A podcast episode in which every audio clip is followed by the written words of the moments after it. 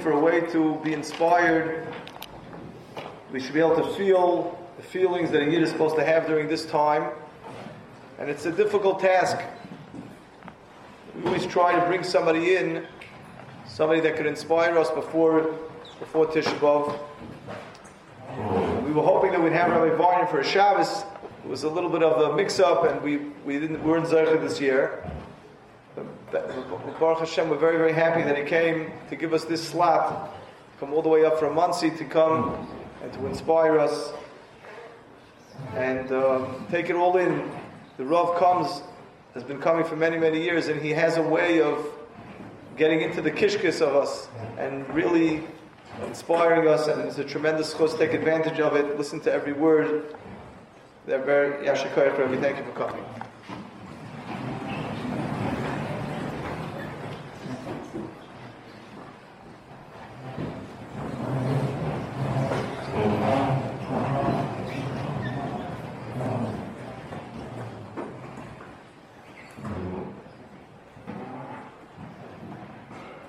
Fishman called and asked if Shabbos didn't work out, can I come up? And the truth is that we have such a chashav olam here of Mavakshim that I look forward to it, because hopefully some of the things that we say will have a rishon on myself, some of the other adults in the room, and much of it primarily aimed at the Chashuv of Bachurim here.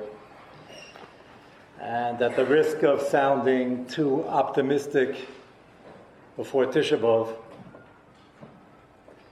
one very honest person asked me this week, I'm not really good at the 9 days, and Tisha B'Av is even worse. Does HaKadosh Baruch Hu want me to get depressed? At least they were honest.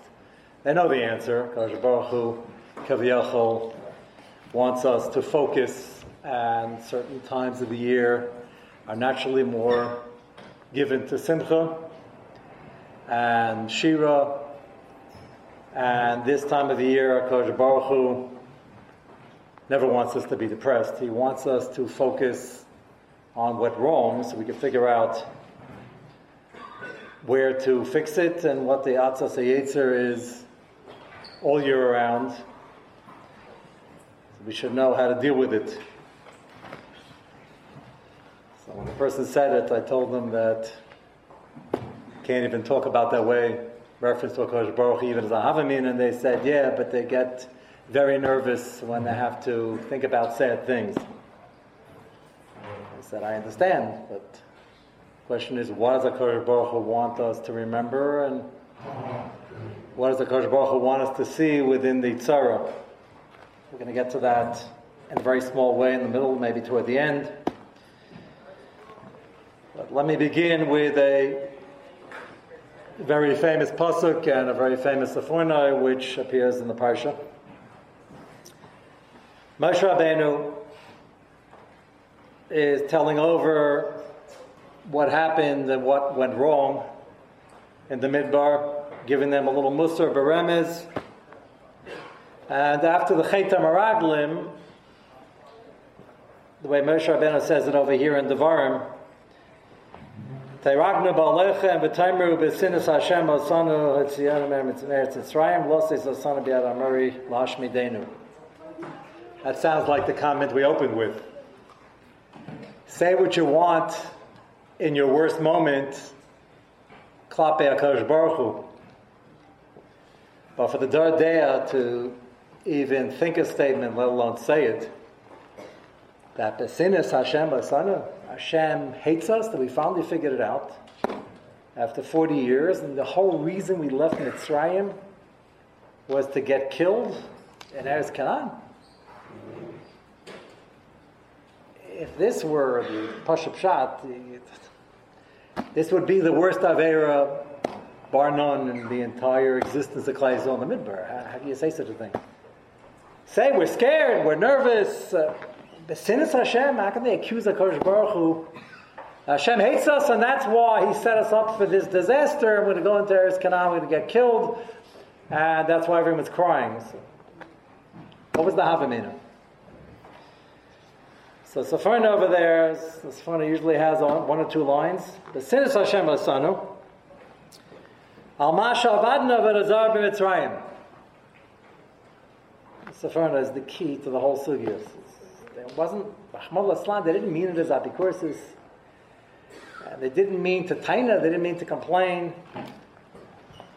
They held that they were really be'etzem rishayim, and they had a long history of doing Avodah Zarah in Mitzrayim.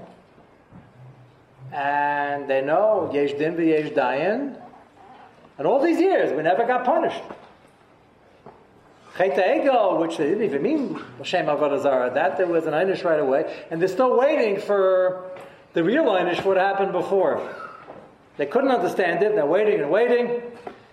And B'sinis Hashem Asanu, Hashem hates us because we deserve it.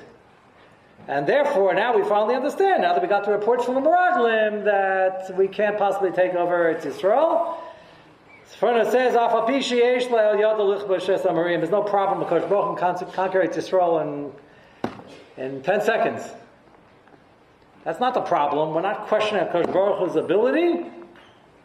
Hashem's not going to do it for us because we don't deserve it.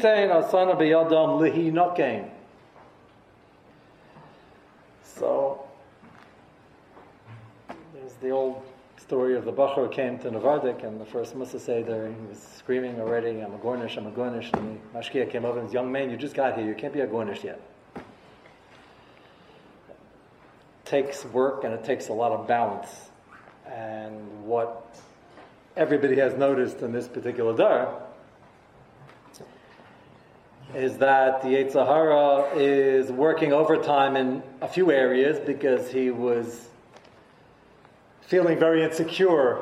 Achsha Dara Baruch Hashem, Limud HaTorah throughout the year, and Limud HaTorah for the last few decades in the summer, like nobody ever expected. So he's got to work on, especially Bachurim, but anybody who's learning. Bachurim, you should know how special you are, is that you're mamish public enemy number one. The Yetzer Hara can't stand. Bachur learns when he's younger and he's steiging and is growing, is a very big threat to his existence. So if he can't come up with a straight argument, don't learn, not worth it. If he can't come up with that, he'll use the argument that you're really not choshev enough to be doing this, and you're not really being matzliach, and if you haven't received an einish yet for whatever you think you're supposed to get an einish for, it's coming. We just haven't had the other shoe drop yet, but it's coming. So be nervous, and when something happens, then you'll say, B'sinas Hashem. We believe in HaKadosh Baruch Hu, and we deserve it. This was considered the Aveira that kept them in the Midbar when they said it. And the Gzeira went out. They would be there for 40 years, and anybody who said this and agreed to this wouldn't go into Eretz Yisrael. Now, were they right or were they wrong? Was there Avodah Zarah done in Mitzrayim? Yes. A lot of it? Yes. They fell to Mount Teshari Tumah? Yes. With the Chayv and Avodah Zarah Chet HaMeraglim? Yes. One of the Zion Mitzvahs. No? A good cheshbon? So why was it wrong? Chapei Shammai Galia. Kosh Baruch Hu brought them to Har Sinai, gave a couple of Satira, and they started again. The ones who were doing less of Avodah Zarah, 1/5 made it out. But the Kadosh Baruch Hu pressed some sort of Kaviyachol reset button, and they started again. Akasha and Amaisa. Kadosh Baruch Hu is giving them nace after nace. They don't have to say, well, maybe there's an Einish coming.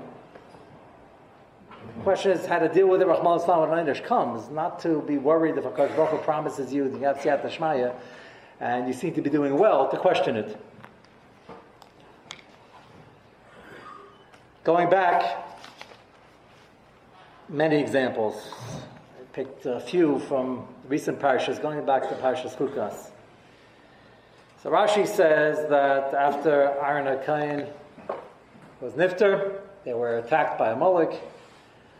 They were so caught off guard, they moved back 7 stations. They moved back. Everything was measured, and where they stopped and where they started, and they moved back 7, I can't call it madrigas, but they knew clearly where they were, and they had this tremendous pachad that we're moving backwards, not forwards, and Maybe we did something wrong, and maybe they started thinking, maybe our parents were right, and maybe this isn't going to work, and until now, with a new Devarim, we're going forward, but now we're going 7 steps backwards.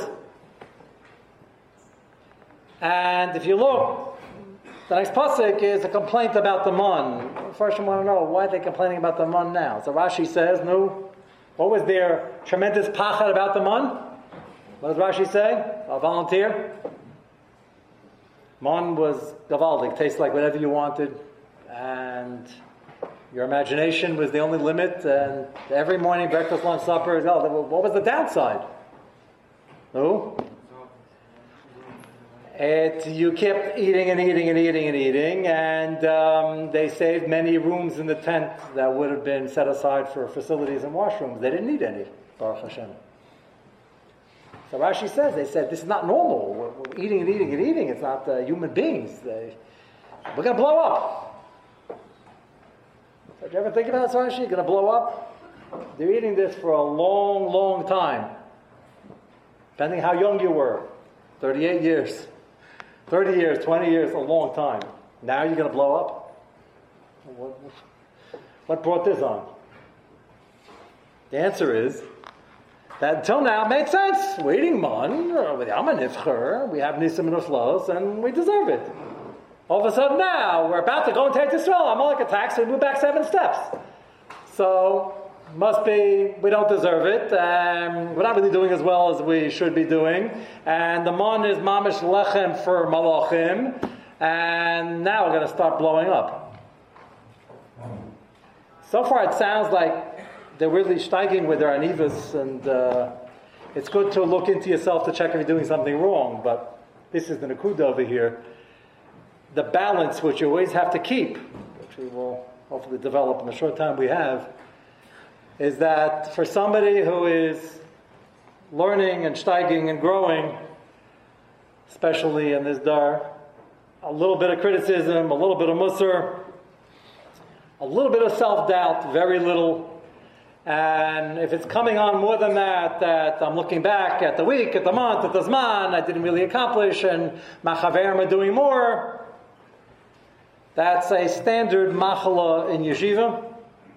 The machla doesn't leave even for younger light. It doesn't leave for people who are much older, because the Yetzer Hara is not going to convince us that it's not worthwhile to try. He'll convince us that it's not working, and why bother? And it's hard to blame them in the matzav. 7 steps back, and Mochomo against Amalek was a special fear they had because they've had it before. So how do we address this? So I brought with me copies of 2 very famous letters,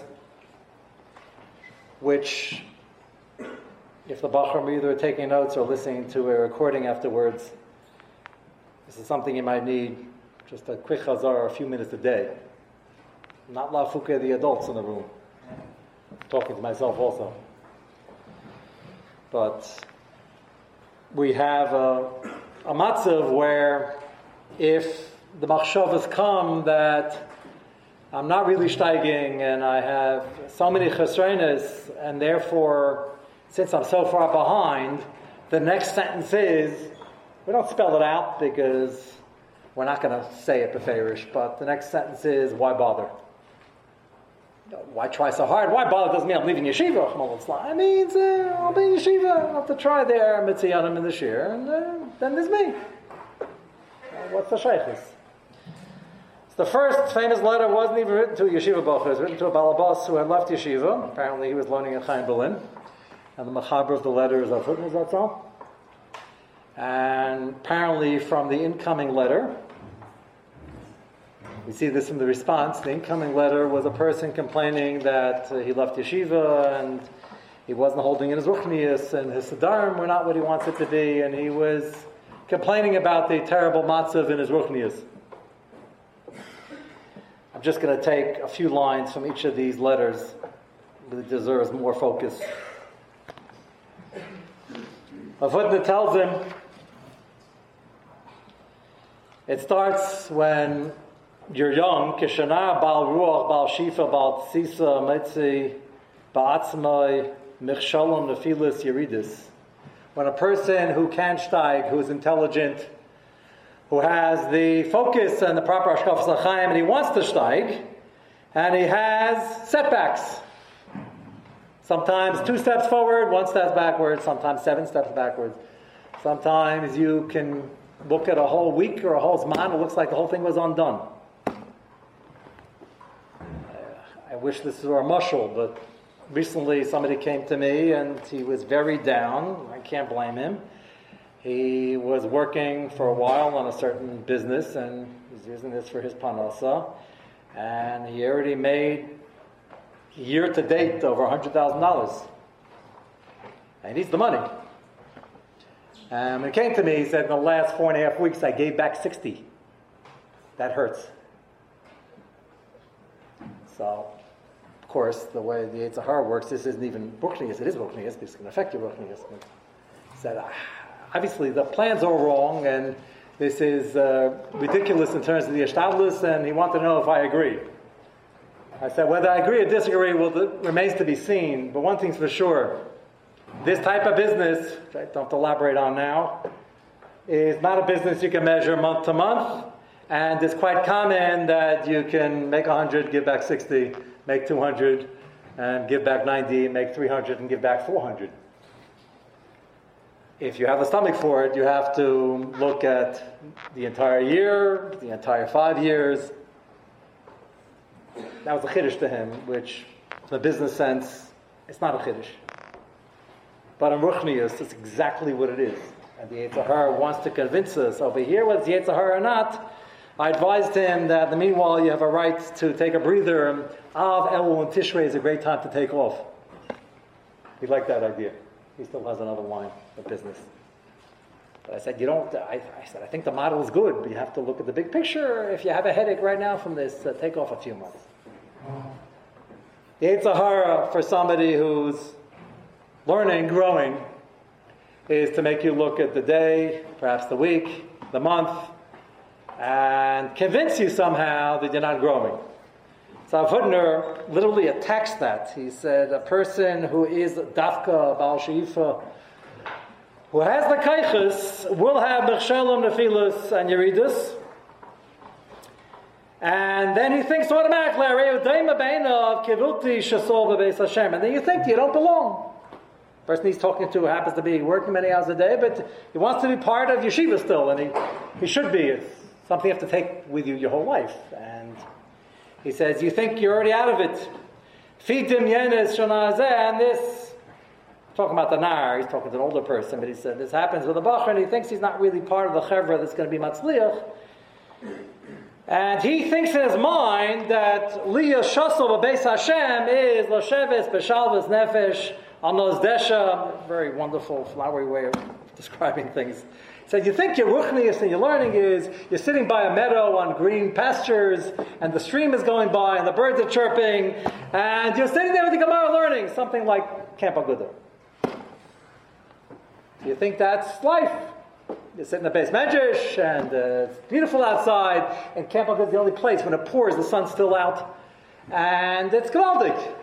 You think it's always going to be like that. He says, you forgot the other side, Ida Gisa, Lalias, Morgas, Miseres HaYetzer. If you're not constantly fighting with Yetzer Hara, you're in a gather of B'meisim Chavshim and HaMitzvahs. I tell us the Bachurim all the time. It's a pretty graphic description. I said, if you think you're finished with these battles, you should check your pulse. You want to make sure you're still alive. There's no free pass, and everybody always wants to know, whatever age they are, I fought this battle already, why am I fighting it today, why am I fighting it next week? Must be I'm not getting anywhere. The footnote goes on to explain this famous line which he takes. He says, it's an English expression, lose a battle, win a war. And I've said this over to many Bachurim, and they said, yeah, how many battles do I have to lose till I declare defeat? A good question. I don't mind. That's a good shayla. Defeat is when you're meis, chavshim, and amitzis. Before then, you're still fighting. And victory, by definition, means if you're still fighting, you didn't give up, and you're willing to take somebody's word for it that you're getting somewhere. Some of the Bachurim of the year I see once a summer. So they would probably tell me after I finish speaking, yeah, that was very good for the other ones. I'm talking not growing. So they live with themselves. Most people do live with themselves. So day to day, week to week, month to month. You taka don't see it. Some of you grew a foot and a half. You don't see it. Tell somebody they grow physically, they won't see it. So you have to take a step back, and sometimes you have to write down, where am I going, what are the problems, and what am I doing? As we'll get to in a moment, not necessarily compare yourself to the wrong people. I'll explain that right now. Volba has many mechtavim that they printed up. I want to refer to two of them. One of them is in Perichamishi in Sha'arishon. It's kedai to see this inside. Look it up if you have time afterwards. The title of Perichamishi is Yimei Ava V'Yimei Asina V'Ayish. And he quotes, believe it or not, this is probably Rabbeinu Tam. Say for Ayasha, they believe it's Rabbeinu Tam. Rabbeinu Tam, Arishan. That's not Arishan. G'deli Arishan. Rabbeinu Tam has a very long piece where he describes Yimei Ava V'Yimei Sina V'Yish, and describes how whenever you're fresh on a sugya or in any area of ruchnius, you're on it and you're enjoying it, it's geschmack, and you don't understand what happened. From one day to the next, sometimes from 1 hour to the next, you just lost it. And it's gone. And you're looking for it, and sometimes it comes back an hour later, sometimes a day later, sometimes a week later. Sometimes you had a bad month, sometimes a bad man. Never forget, I was recently married in Eretz Yisrael. I was walking in Harnov, and I met an Israeli who was a neighbor in the next building. I don't remember how we got onto it, but he told me about himself. I had met him a few months earlier. He was considered, in his kailu, the biggest lamdan, the biggest masmid. He was an Adam Gadol then. And he told me, he says, I'll tell you a personal story. I had a tkufa in yeshiva that lasted not a week, not a month, not a zman. And I was really out of it. And I was contemplating leaving yeshiva. And there was already third, fourth, fifth year best medrash. And one of the rabbeim got hold of me and gave me a similar shmooze. He said, the pacha that I have looking back, I bounce back, and I'm steiging. Doesn't mean that every week is the same. Doesn't mean that every month is the same. But looking back, my whole life was at stake. I was making decisions, convincing myself it's not for me. And it would have all been gone. When I met him, he was learning in Kailul many, many years. He said, what a month, what a Zman can do. So Volba is quoting Rishonim. Rabbeinu Tam says, read to you part of his Lashon, you should know this when you start. This is an ongoing battle, and it doesn't say this about my Moshe with the pulse, but it makes it clear this battle is ongoing, and it'll keep going ad me'av esrim and further, as long as you're on this earth. It's a very strong lashon. Yimei Ava, Yimei Asina. So Ava is when you love it. Yimei Asina means that you can't do what you want to do, and you feel like you're out of it. You feel like Hashem rejected you. You're probably assuming for good reason. Al Kain, Tzarech Hamaskil B'Reisa Ki Tikans Asina B'Libo V'Yiketz B'Avoda.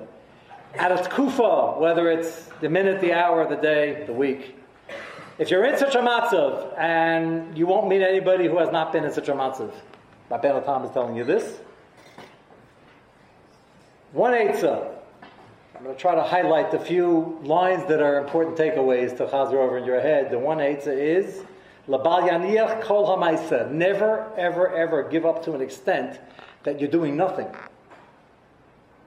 That's called yish. That's called giving up completely. And Rabbeinu Tam assures you that if you hang on and you do something, the cheshek and the ava will come back.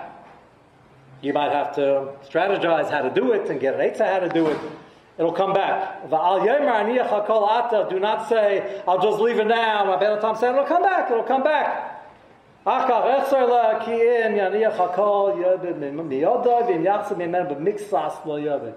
If you just hold on, it'll come back. It's a promise, true, tried and tested. When I tell the people, Bachurim or older, in the dark hours, it's hard for them to believe. So they say, look, if it'll come back, I'll just, excuse me, I'll just exit now and leave.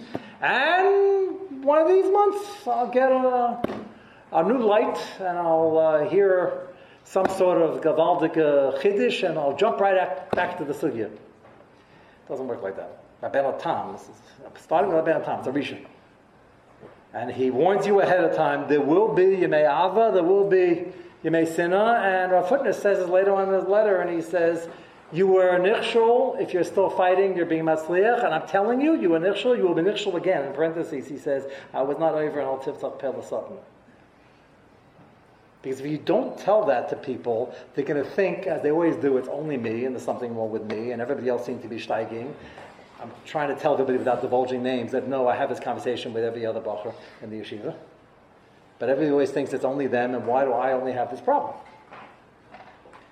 So the answer is, the problem has to be dealt with to the best of your ability, but there's still going to be Yemei Av and Yemei Sinna. The way to win the war is, A, to keep fighting, and B, hopefully you'll have more successes than failures.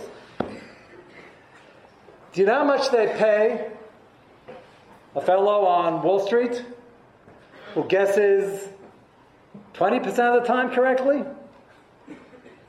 Whatever that number is, you know how much they pay a guy who gets 51% of the time? Something even somewhat accurate? Tens of millions of dollars. The second category doesn't even exist. But as long as he's sweating, as long as he's trying. Give the mashal about a baseball player also, but that mashal you know already, so I'm trying to tell you. In Wall Street, when people are actually working, they get paid for trying their best, and if they're right once in a while, then that's great, as long as you don't give up. In the second letter, it gets even more personal,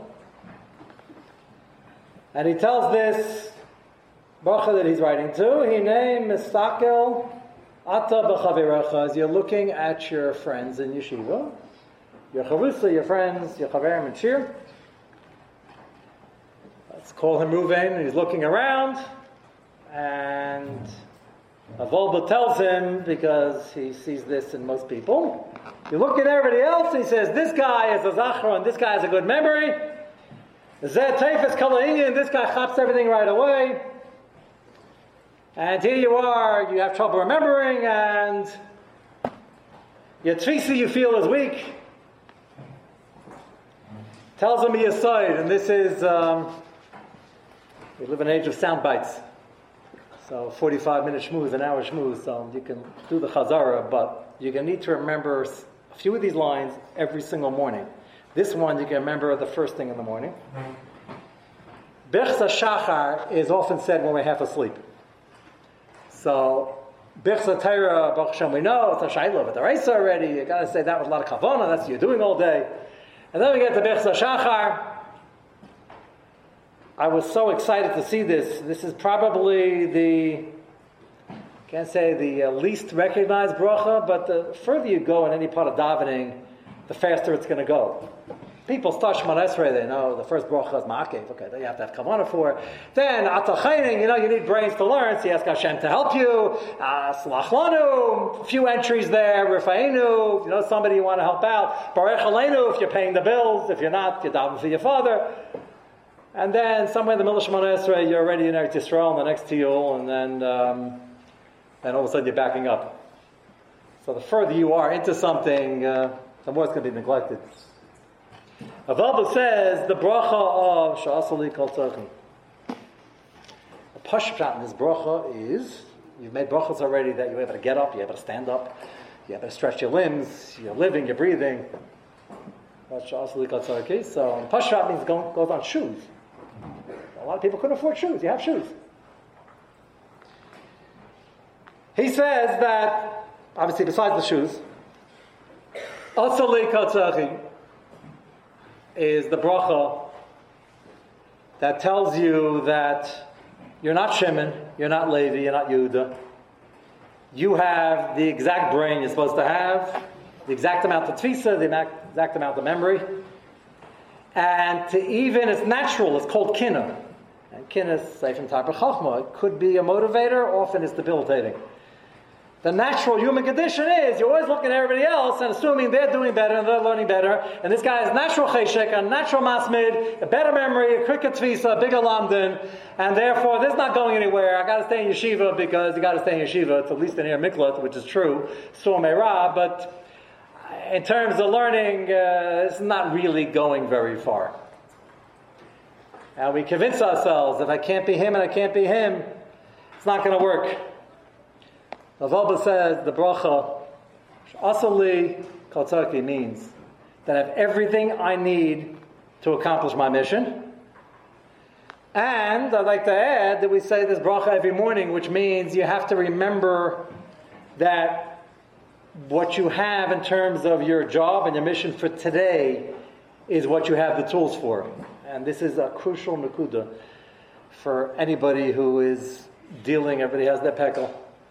What gets us bent out of shape is the fact that we get up in the morning and if we would just focus on what we have in front of us, like shacharis, breakfast, benching the kavanah, first seder, just take and bite size, we would do just fine. We would realize we have the keiches to handle the next hour, the next 2 hours.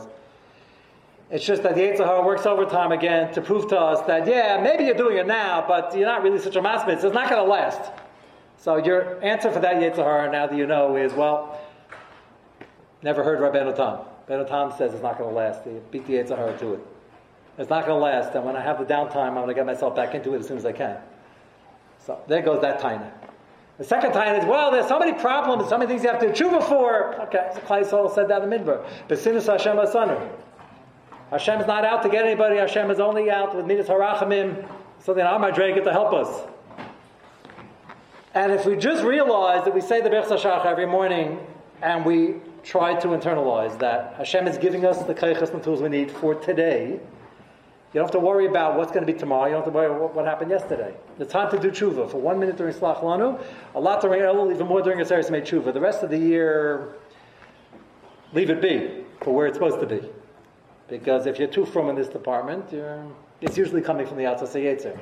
That you're a Gornish, and Hashem doesn't want your Avodah, and who are you to come daven, and who are you to come learn? Asali Katzas, I have everything right now in my weapons arsenal to deal with my Yetzer Hara, and I only have to do this for 1 day, for 1 hour. Sometimes in a Seder, you had a rough day, and it's long, and you're tired. So break it down to half hour. Break it down to 10-minute increments. Problem is, Yetzer Hara wants us to say, no, you have to solve, this is not a real solution, you need a global solution. So, Bachurim, I'm still young, at least I pretend to be. So, I remember as a Bachurim, always in 8th grade they're tumulting 3 quarters of the year where they're going for Masifta, and then in 10th grade, they think they're switching. Then 11th grade, they think they're switching. Then 12th grade, there's another tumult. And then, okay, first year, based on just, any of this sound familiar with any year? Just the amount of time and planning is like 90% of the budget. 90% of the time goes to planning, which almost never happens. They're planning. Tomorrow morning. First of all, find in your siddur, turn to the page where it has this bracha Asali. Just focus on it for a minute. I think it's a tremendous chizuk every single morning. Hashem gave me what I need for now. I'm going to make a bracha tomorrow, what I need for tomorrow. And once in a while you have to make plans, usually the last day of the Zman or a week or two before then, if you have to take off your hair somewhere else. But don't waste the days and the months and the years planning, and then they're planning to maybe start going out when the freezer might open up later and have to start making plans for that. You can spend your whole life running after plans, and before you get a chance to enjoy what you're doing and realize that these are the best years of your life. And yes, I remember when I was 13, 14, 15, 16, 17, I remember thinking as a teenager, I said, I can't possibly get more complicated than this. As a 14-year-old, I really believed that, and it's age appropriate. I don't want to scare anybody, it can get more complicated. It can get a lot more complicated. So why am I here scaring everybody? The answer is no, it'll get more complicated. And you'll have the kalim to deal with it when that complication comes. You can't possibly pass tomorrow's Nisayan if it didn't come yet. What are you worrying about tomorrow's Nisayan? So you spend all this time planning on what's going to be, and if I'm holding over here, and there's so much better than me, and all the guys in the shir, so where am I going to go? I'm not going to find the yeshiva. As Avova would go on to explain, She'asalikotzerki, gam b'gashmius, gam b'ruchnius, b'vdei lamalas tafkidi b'olam. Reading to you just a few lines of his exact lashon. Ta'alacha ki avodah gedayla v'chashuv u'metelas alacha lahaker es asher noncha barecha b'malas kishanas na'alim. You have a good head. There's not a week that goes by where I have to convince Bachurim that they have a good head. And they're arguing with me, and they're debating me. I said, how can you argue for 20 minutes? You're outmaneuvering me to explain to me how dumb you are. How can that be? You're obviously smart enough to debate me. You don't have to be that smart to debate me, but you have all the teguitzim, all the answers. You figured all this out already. It says, yeah, but klape the other guys in the shir. I said, oh, so you're just smarter than me, but the other guys in the shir are real knackers. So the answer is that it's 99% atzasei yetzer, very little anivus. And he brings a Peladik or a Chaim HaKadosh. He says, by Kayin and Hevel, the pasuk says, after Kayin unfortunately kills his brother, a lot of different versions. What does it mean? What was the offer to Kayin? Quotes the Chaim HaKadosh, Im tiyeh b'mechinas ha'tov kol ma'asecha asher aleim b'mechinas ha'tov ma'atzmahem esnasin ki ha'kedusha eina tzricha la'acher. Rightfully so, Avova gets very excited about this line. What does that mean? So this time, this is where I win the debate, only because I have the Chaim HaKadosh on my side. So they're telling me they are smart, they're not smart, they're not shamas, they're not shamas. Avova's main point is you don't have to compare yourself to anybody else. You have to compare yourself to yourself, and on a daily or hourly basis, nothing more than that. He says much more. He says, when it comes to your own Avodas Hashem, and connecting with the Kodesh Baruch Hu, your own kedusha, your own sheifas, because at the end of the day, that's what counts. How hard are you trying? Then you know what you're doing, and for you, if you claim you're slower, taka takes you more time to chap what's going on this year. More time to chaz. You got to chaz more because your memory's not as good. So that means you're sweating more. That means you get more schar. And the Chaim HaKadosh says that Kodesh Baruch Hu told Kayin, it's all up to you internally, and what got you into this mess is the fact that you thought that there was a kin or sinner with your brother and you had to get rid of him to be able to succeed. This fits very well with what the Avera was. It says, learn how to function yourself. You need chavrusas, you need a chevra. But learn how to function yourself in terms of your growth, that you know what you're supposed to be working on, you're working on it, and stop looking at everybody else.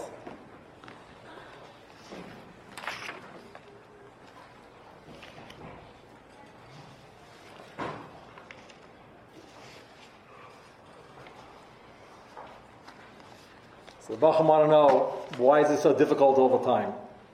It happens to be that I think the difficulty is there. I think the people are focusing on what they find difficult. I like to point out that, well, you learned X amount, and you finish X amount of Masechtas, and your Havana seems to be pretty good, and you seem to be enjoying the Chevra, and you have an Erev Shabbos, and then you go to camp. Yetzer Hara wants us to forget about all the good times. And the fact that the greatest sipuk, anybody here can attest to this, if you're working on something and you feel that you're in a tkufa where you're winning more than you're losing, what's more geshmak? The best kugel? Gashmias, winning a game. What's more geshmak than knowing yourself internally that you had an opportunity to beat the Yetzer Hara and it really worked. So I get the same comeback, which I now tell them is Rabbeinu Tam. And they say, yeah, they worked this time. Next week it's going to go back to where it was. I said, one of these weeks it will, and then you're going to bounce back again. So why is it so difficult? So Sfas Emes says, there's a kasha. Why is it by Kabbalah Satira? You remember Chazal tell us that the original Anochi Hashem, everybody fainted, passed out, and died. Parcha nishmasam. Why was that necessary? Why was that necessary? So Sasemis says to teach people that Avodah has to come even to the point of Adam Kiyamas Baal. You have to be willing to do it.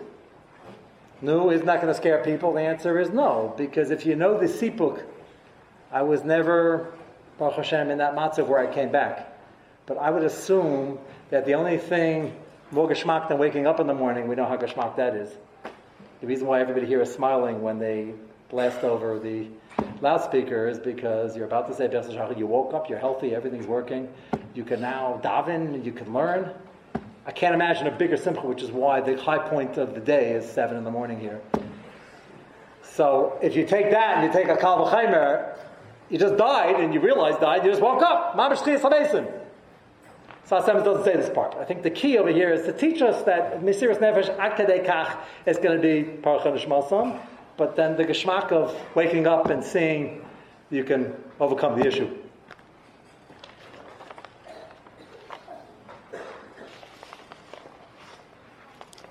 I'm skipping over half the Ma'amar Chemis to get the main Yesod in the time we have.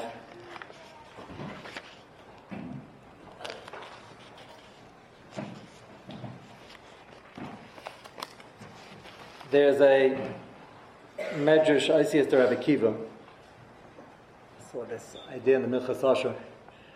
On Bitachon, he says, I think a fabulous teretz to an obvious kasha. And Isias to Rabbi Kiva, it says, Moshe Rabbeinu, he says, Shlach nabiyat tishlach. So Rashi brings down, Moshe Rabbeinu didn't want the job due to his real anivus. He was worried that he would affect the covenant of his brother. Shlach nabiyat tishlach. Why don't you give it to Aaron? He's the gadol hador. He's the functioning leader. Eretz Yisrael Rabbi Kiva says that shlach nabiyat tishlach was, if it's not going to be Aaron, my brother, it shouldn't be me, let it be Rabbi Kiva. Similar to the Gemara where he saw Rabbi Kiva darshaning all the tagim, and you have something like that, what are you giving the Torah to me for? But this isn't about Torah. This is about taking Klal Yisrael out of Mitzrayim and leading Klal Yisrael. What did he see in Rabbi Kiva? All the leaders, all the Shaftim, all the Nevi'im, all the Tanaim, what did he see in Rabbi Kiva? Torah we know. What did he see in terms of leadership that he felt Rabbi Kiva would do a better job? So, we know that right after Cheit HaMeraglim, Moshe Rabbeinu asked HaKadosh Baruch Hu to see deeper into the midas of HaKadosh Baruch Hu. Chazal explained, Moshe Rabbeinu wanted to know the age-old kasha, tzaddik, ra'ala, rasha, v'toivloi. Chazal wants to know, why did Moshe Rabbeinu ask it over here? It's a good kasha. It's hard to understand the mitzvah of Kodesh Baruch Hu. Why did Moshe Rabbeinu ask it over here after Cheit HaMeraglim? One thing is pretty clear. The people about the Cheit HaMeraglim, Chai Misa, and the ones that weren't, were spared. What was bothering Moshe Rabbeinu? Tzaddik, ra'ala, rasha, v'toivloi. And he says, which is our theme, Moshe Rabbeinu couldn't understand. Leaving Mitzrayim was not easy. The selection process was not easy. 20% left. We had to turn over the entire country. We finally got to Sinai Kabbalah Satera. This is the infancy of Klal Yisrael. We've got to get it off the ground. We're finally here. Kabbalah Satera. I'm not even down from Har Sinai yet. I come down, and Klal Yisrael is involved in a Cheit HaMeraglim. If it's broken now, we don't stand a chance. So Moshe Rabbeinu was concerned about his leadership and what is Klal Yisrael going to do?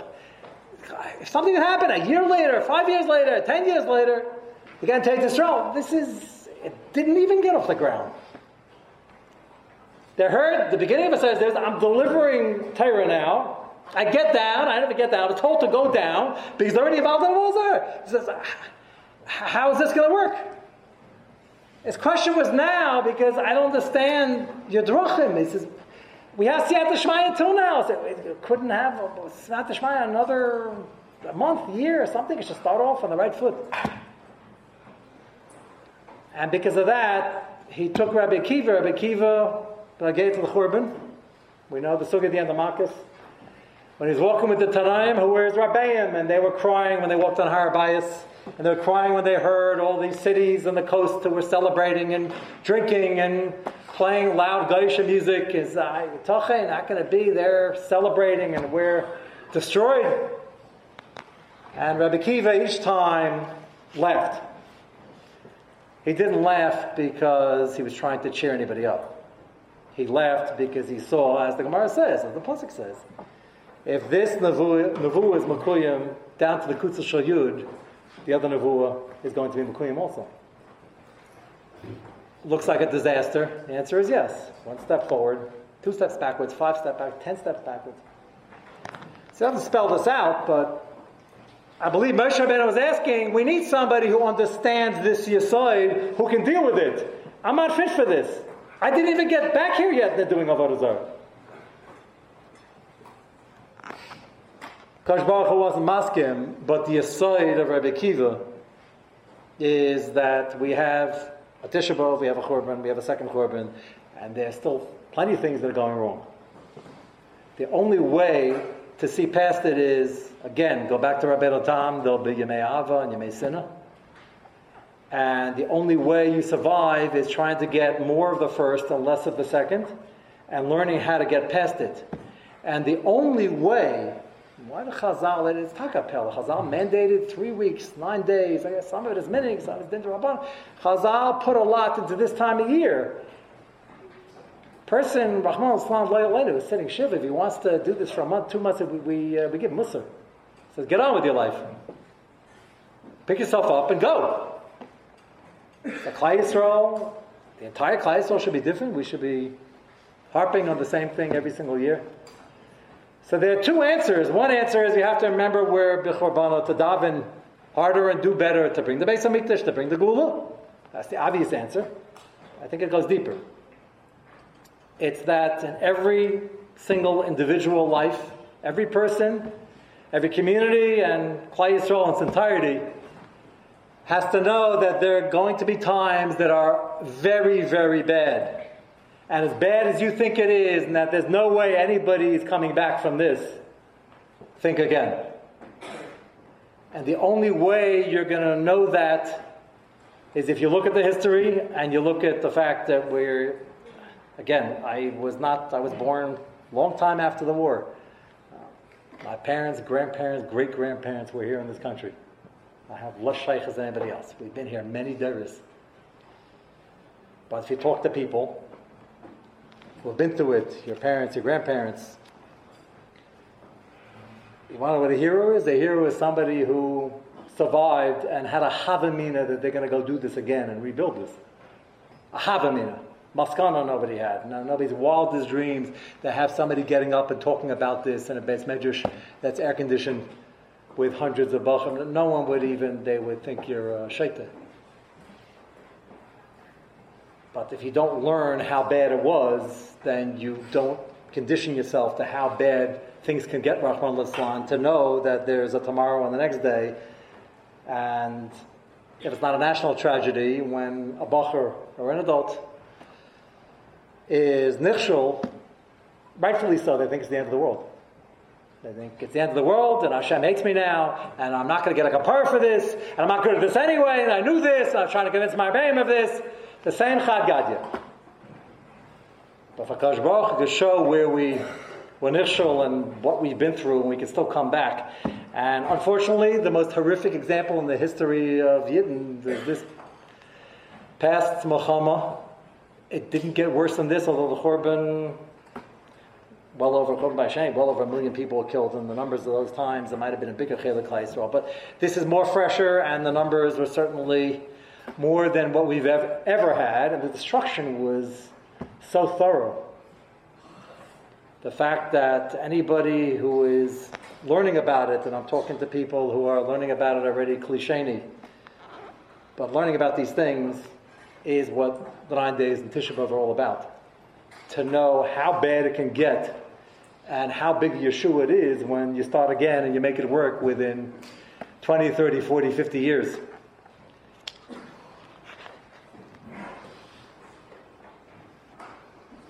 Just copied one example. This It's a shmuz b'fnei atzma, and it's a tragic but interesting sugya. When I say interesting, it's nothing but tragic, and we should never know from it. But in terms of the debate, there are two sides of the story, and I wouldn't even discuss this with anybody who went through it or their children. We're now late enough in history.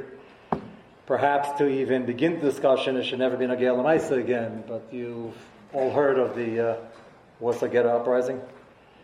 So there's a very big debate exactly what role, if any, in terms of Haskama, the Gedolim that remained in the ghetto at the time took. The biggest Gedolim in the ghetto at the time, and they had quite a few very, very choshuv people there, was Menachem Zemba. There are many who quote that when they finally realized that there was only one way out, B'derech HaTeva, and that was to Treblinka. Treblinka was not even Auschwitz. Compared to Auschwitz, you got a chance to work for a limited time. You want Treblinka was just a death camp. They just killed everybody as soon as they came in, and that was closest to Warsaw, and that's where everybody went. The Warsaw Ghetto had 500,000 Yidden in it. 500,000 Yidden. Within a very short period, a few months of time, 400,000 were sent to Treblinka and killed. It's hard to imagine, just a very short amount of time. And when they finally realized that very few people got out to be able to tell the story, but there were one or two who let them know what was really going on. And some said at that point, Menachem Zemba, and if it wasn't him, maybe some others, held that Belez Breira, if you're going to be killed anyway and you have access to arms, so there is a facet of Kiddush Hashem that you don't have to wait till they come get you. And Warsaw Ghetto Uprising, which was, again, not a Havamina, not in anybody's mind, not anybody was there, not any historian who's looking at the picture. There was no Havamina, this is the battle they can win in any form whatsoever. The Shaila is, can you even fight a battle like this for 2 months? For 1 month? It lasted about a month. And even that didn't last. The Nazis and Machsham and Zichrim just decided to blow up and burn every single building and just go street by street. That wasn't the point. The point was there were days that held. There were many not yet from. They died on Kiddush Hashem, and we can't judge the decision-making process, so they Kadesh him now, but they were looking at, well, why should we just do nothing? And that isn't always the wrong hashkafa. He's not mentioning that. There's debate if Menachem Zemba did hold like that. One of the Talmidim said he didn't hold like that. The Talmud left the ghetto before the very end. So some say his previous position was, the fallback position was not to, because no one can imagine. We're looking at 2020 hindsight. Nobody can imagine it could be this bad. It's hard to imagine when you're learning about it, and it happened already, that they were bent on killing everybody. So when they said resettled, well, what resettled could be very, very harsh conditions, and maybe some people would get killed. Doesn't mean they're taking everybody killed. The concept didn't exist. But it was slowly sinking in, and the question is, would somebody, that most of the fighters were young and strong, would they have been more likely to survive had they escaped the ghetto? That's not a kasha. I'm not asking kashas or giving terutzim. Just saying there are two sides of the story. Leilenu shouldn't be nogea. I'm mentioning it only to talk about the other side, which in the secular world it was largely ignored because they didn't know any better, and they look at fighting with arms as the thing to do, and it's not always the thing to do. It might have been the thing to do over here, and it might have been a kishem because there's nothing else you could do. But the fact is, and you've all read stories about this, the tremendous, tremendous godless of Pasha the Yidden throughout the war, in the camps and the ghettos, what they did and what they went through. I'm using the Warsaw Ghetto just to show you this is before the uprising was, I think they estimate around 50,000 left out of 500,000. And they already were building bunkers, and they were hiding. They knew the Nazis and Malshamam had a custom, and I'm going to give them the word minig, to always come and load up people on the trains. Dafka, they had special glee in their sadistic view of things. Dafka on a Yom Tov or on a Shabbos, and like they'd give out extra soup on Yom Kippur. This was the Shaila Pidin, whether the whole Tkufa, the Holocaust had a din of Shas Hashmad, with many nafkaminas. It probably wasn't, and that's why they had many kulas. Was a person allowed to go with Aryan papers? Was he allowed that? Did it have? Were you allowed to dress up like a non-Jew? What you were allowed to do? It makes difference, Shas Shema or not. It wasn't by government decree, by Nazi decree. It wasn't Shas Shema because they couldn't care less if you were from, not yet from. If somebody was a Meshumit, secretary's Meshumit, they couldn't care. So it probably wasn't the Shas Shema. With that said, the people on the ground were just vicious anti-Semites, the Poles, the Lithuanians, the Nazis, the Germans themselves, and they got a special sadistic hana out of torturing from people, whoever was more of a symbol of a Jew, and dafka torturing them on their holidays when they knew that they were looking to do something else. The pella is, they were right, they were coming, it's Erev Pesach in the ghetto, and they had a feeling they were coming the next day. And there were actually two reasons they were coming the next day. One is because it was Pesach. And the other one is they wanted to give Hitler Yamach Shemai V'Zichro a birthday present of delivering the ghetto without Yidden. His birthday was coming up. So they didn't deliver it on the birthday. But, which again, many say, was it Kiddush Shem in the circumstance? They had nothing else to do. I'm not here to focus on that. The pella to me is that here you have 50,000 of the last surviving people in the Warsaw Ghetto. Tens of thousands, not hundreds of thousands, died from disease and famine and everything else, and the rest, 350,000, were shipped off to Treblinka. The Matzav Ruach in the ghetto. Just picture whoever was there was sick, hungry, depressed.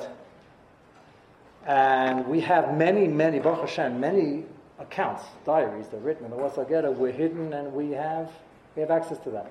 So you got to know what you're reading, you got to know who you're reading, you got to know where they're coming from. I picked one person I know was legitimate in terms of, again, anybody there suffered like that is legitimate, but in terms of their perspective on what they're choosing to report. And this particular short excerpt is from Dr. Hillel Seidman, who was a chronicler of a lot of what happened over here and with a pretty balanced view. And he says over just 3 out of 300 things that were going on that night. The fact that they were doing Bedikas Chametz. Bedikas Chametz assumes you have bread. Bedikas Yid, I just imagine for a moment, Leilani, you win such a matzah. Bedikas Chametz? Bedikas Chametz, they knew the Nazis are coming tomorrow. And they knew they're either rounding them up or there could be some shooting and then they're going to kill everybody. Nobody had any illusions that anybody was going to survive. And Kahavi, by the way, anybody who was fighting was either killed when the building collapsed on them, or they were burnt out of the thing and they had to, Rahman's not jump out of windows, or they were rounded up and shot. Nobody had any illusions that they were surviving. And there were still thousands of Yidden doing Bedikas Chametz, baking matzahs, sitting at the Seder. What he describes here is, oh, yeah, sitting at the Seder? We're so, it's just a wake-up call, you know, we're setting up a Seder and we do a good job of putting out our finest, and that's the din. We have to use this time of year to understand the contrast of how bad it was, and we're not living 1,000 years later, and what we have here. And it's a machayev. It's the Yetzer Hara. Now, as we mentioned at the beginning, it can't stop us. We have every yeshiva set up and every best magician. We have Svarim, and we have Rabbeim, and we have Baruch Hashem Parnasa, and Baruch Hashem Klal Yisrael. Learning is exploding. Gavaldi Kain Yirbu. The Achrayus is more, and the Yitzhar has to think of something else. So he can't stop us physically right now. We hope that continues. So he has to convince us, yeah, it's not really for you, and you don't have to steig, and leave that for the people, long-term learners, long-term learners, everybody's a long-term learner. I hope you will never meet people who aren't, in their mind, a long-term learner. You have to be a long-term learner. You have to learn your whole life, what you're doing in the middle. Everybody's a long-term learner. I don't say that as freely when they call me about it. I should have to define that, but everybody's a long-term learner. Because we have brocha ad beli dai, and we got to know what to do with it. Here, they're starving, they're sick, they're about to be killed. Just in terms of Yishuv Adas, how do you do Bedikas Chametz? How do you set up a Seder? Dr. Seidman says, in spite of the horrible conditions, he describes what was going on in some of the bunkers. He walked around and he wanted to see it himself. Rabbi Weinberg continues to teach Torah in his home until the Germans carried out a brutal operation on the street, which means they sat with the Talmidim around the table, and they heard the shooting outside, and they're sitting there until they get to them. He and his students were literally dragged out of their study and deported to Treblinka on September 2nd, 1942. Volumes of the Talmud remained on the tables, open at the Masechta Bikurim, about which Rabbi Weinberg had written a book called Rashis Bikurim. He was there afterwards when they were, and the Sforno was still open. So how do you hear shooting outside? Just our madrega is our madrega, but you gotta hear this. You gotta understand. The next time the Yetzer Hara whispers in your ear, the best medrash, you know what? The guy set the air conditioning. It's too hot. It's too cold. 1 degree over here, 1 degree over there, and that Danish is starting to disappear in my stomach, and I got it. For us, that's an understandable battle. Keep a picture in your mind of somebody sitting learning Masechta Bikurim, with shooting and yelling and screaming and burning and the smell of smoke, you can hardly breathe, and you know within the next hour, 2 or 3, they're going to come and get you. And they're learning. Saibner relates, I visited the underground world today. From afar, I heard the recitation of the Talmud. The Talmud in the ghetto. About a dozen boys sitting at a table, avidly discussing the text, completely plunged into another world. Their faces were pale, their eyes aflame. Most of them no longer had any mothers or fathers. They only had their Rebbe, Yehuda Leib Landau, who taught them day and night. And he goes on to explain what happened to them a few hours later. And he goes case by case. One of the cases he related, Rav Nachum Zemba, was the address for anybody who, from, not yet from, people gravitated. He tells about a doctor who belonged to the Bund and was fry his whole life, 2nd generation, and he joined the Ger Chassidim for the last 2 months, sitting them at the Seder, because he said, whatever is going on, nobody's going to survive. I want to be with the holy people. At the end of the day, most of the people understood what it was all about. And they used to come and ask Shilas on Menachem Zembo. One of the Shilas sticks in my mind. Son came to ask us. My mother got papers as a Christian to go out to the Aryan part of Warsaw. I got her the papers. She's holding the papers. She told me she doesn't want them. She's not going to live as a Christian. She wants to die as a Jew. So I, fighting her, I said, no, you haven't taken them. They're so hard to get. Take them. So she said, go ask Rabbi Zemba, and I'll follow whatever he says. I mentioned before the issue with the Shas Hashmad, not Shas Hashmad. You can't even change a shoelace with Shas Hashmad. Shas, what if you show up as a Polish peasant and they don't know you're Jewish in the first place? That might have nothing to do with the Shas. That might be mutter because they don't know you're Jewish. But often the people who got the papers knew she was Jewish and wanted to hide as a Christian. And often that meant just hiding, and sometimes that meant mamash living as a Christian, going to church. Depends. There are different roles they had to play. It's a serious shaila. This lady was, you can't call it a Pasha years, anything but Pasha. She didn't know the Lumda is Shas Hashmad, not Shas Hashmad, but she can't. She's dying as a Jew. But if the rabbi tells her it's Asur, she's got to the paper, she'll take them. And the son was pleading with Rabbi Nachum Zemba, and Rabbi Nachum Zemba told him, he says, what do you want me to do? If your mother wants to die as a Yid, let her be. But the kayach over here to be able to deal with this from Nachum Zemba's side, and to be able to ask such shaylas. Rabbi Oshri, who wrote Shas Shuvim Na'amakim, one of the few Rabbanim, very few, to survive from Lita. Lita had it as bad as Poland was. 95%, Lita was 99%. The Lithuanians were even better at what they did than the Poles. And he said he remembers a fellow was going out also, Pesach. And he was going out and he was trying to get flour to bring into the ghetto to make matzahs. There was sakanas nefashos every step of the way, bringing it in, baking it. Shaila is what the heter there is. It's not the Yehar Vayaver. The heter is that they needed, this was their uprising. Not lafuki the Gan, including the Gan, doesn't make a difference. This is their uprising. They're here to show that we're going to do this come what, and that's the Kiddush Hashem. And he was caught coming back into the ghetto. This is not in the Warsaw ghetto. This is in Lita and probably the Kovno ghetto. and the Nazis beat him up and knocked out every single tooth. And he came back all bloody. He went straight to Rav Oshry, and he said, I have a Hasidic background. I never ate gebrocks. I want to know, can I eat gebrocks? Because I can't chew. Who would think of such a... The Shaila is just... who would even think... He was just beaten up. He almost died. He doesn't have any teeth.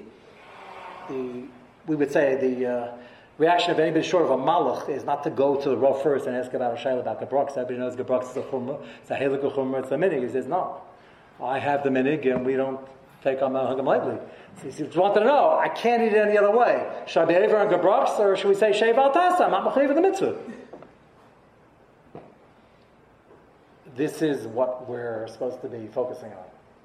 In a way, again, not Lafukia, the Churban, by Rishon, by Sheni, all the other tragedies. This is still the most fresh. And these people could have been your great-grandparents. Could have been your grandparents. And the fact that you see over here that at the end of the day, a Yid understands that something can be difficult, something can be very difficult. That doesn't mean I'm not supposed to be focused on it and trying to succeed. You can't give up.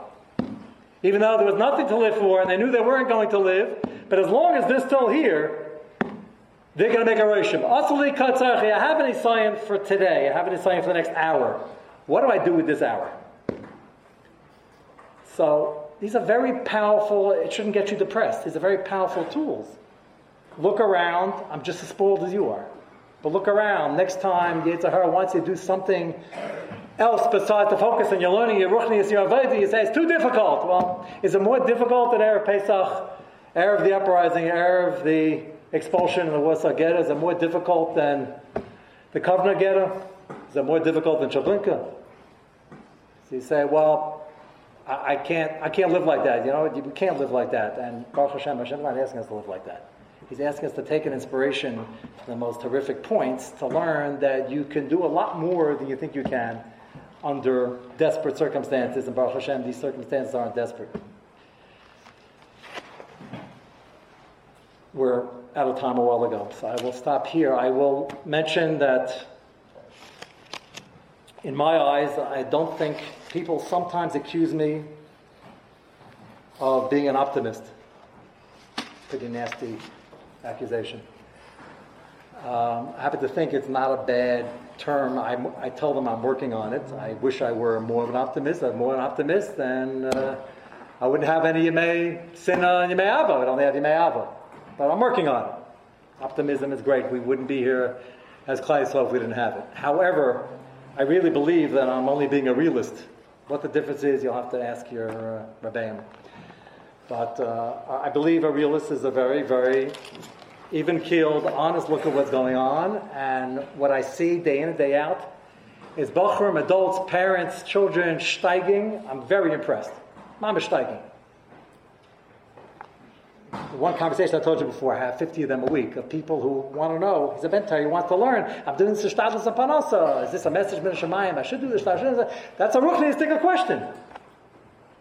How do I look at it? What does the Kosh Baruch Hu want me to do? That's the question you should be asking yourself every single day. But not, what should I do for the next week, month, next year, next 2 years, next 5 years? What should I do this morning? What should I do after Bechza shachar? What should I do for benching? I had a head counselor, not in this camp. Wouldn't be in this camp.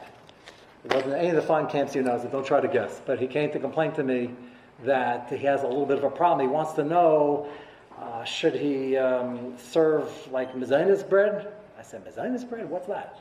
Never heard of it. I said, why would you want to serve mezainis bread? It hardly exists. And if you're kaveh asuda, you guys know this in Camp Aguda. This is like, so I didn't understand what he's asking. You're asking me about mezainis. I gave 50 shirim on mezainis bread. He said, no. The campers aren't benching. So is it less livnei iver if I serve mezainis bread? And I said, no, because you have a chiyuv to train them. Either walking around without benching, these are deraises already. Okay, it's machlokes d'sheinim, then again, if it's a tshuva, it could be yetzi, with an al-michya. But I said, rather serve sushi, it's more expensive. At least sushi is only a bracha disaster, what bracha rishonah you make. There's still people trying to convince me the rice is ikar, the fish is ikar. I don't know what you guys are eating, but the rice, the fish can't be tuffle if you're buying it for the fish, and the rice is certainly not tuffle, because the rice is al-shema sushi. Nikra, the sushi is the whole mitzias is the rice. So, okay, it's a bracha rishona, but at least it's a bracha nefashis. I said, you can't walk away with this and that. There's sort of potato chips in that one. You got to fix it up. So how do I fix it up? They're not benching. They're walking away. The activities, this, that, and the other. I said, I'm a little surprised. These are younger kids, but still, they're Hagil Achinus. 11-year-old, 12-year-old, some Bar Mitzvah Bachurim. I said, not only do they have to bench the Kavanah, tell them it's a skula for Panasa. It's a real skula listed in the Rishon, Sefer Achinus. That usually gets people motivated. Although with the kids, they say, what does that have to do with me? It's my father's issue. But when I said, everybody has a price, so why don't you make a contest and bribe them? He said, nah, they're going to say they're too old for it. I said, I have very few people refusing money. Try it. What I'm trying to bring across is that there's a way to get yourself motivated in every single category. You got to know which incentives work and which mindset works, what do you have to remember, and which lines you have to remember, which sound bites. And you got to remember at the end of the day, we have the greatest opportunity for bracha, whether it's optimism or realism, the greatest amount of learning probably going on in the world since Bayasheni. It's a bigger achrayas, but it's part and parcel of the achrayas to understand as yechidim. You're here to do your own learning at your own pace, your own growth, your own kedusha, your own ruchnius. And as soon as you compare yourself too much to the next person, you've been convinced by the Yetzer Hara that it's just going to end up causing years, Shwachman Litzlan. Our job is to figure out what we can do, take a bite size, 1 hour, one meal, one benching, one davening, one seder at a time, and amidst Hashem will be matzliach, and we'll be bringing the gula quicker and closer. I think everybody missed something.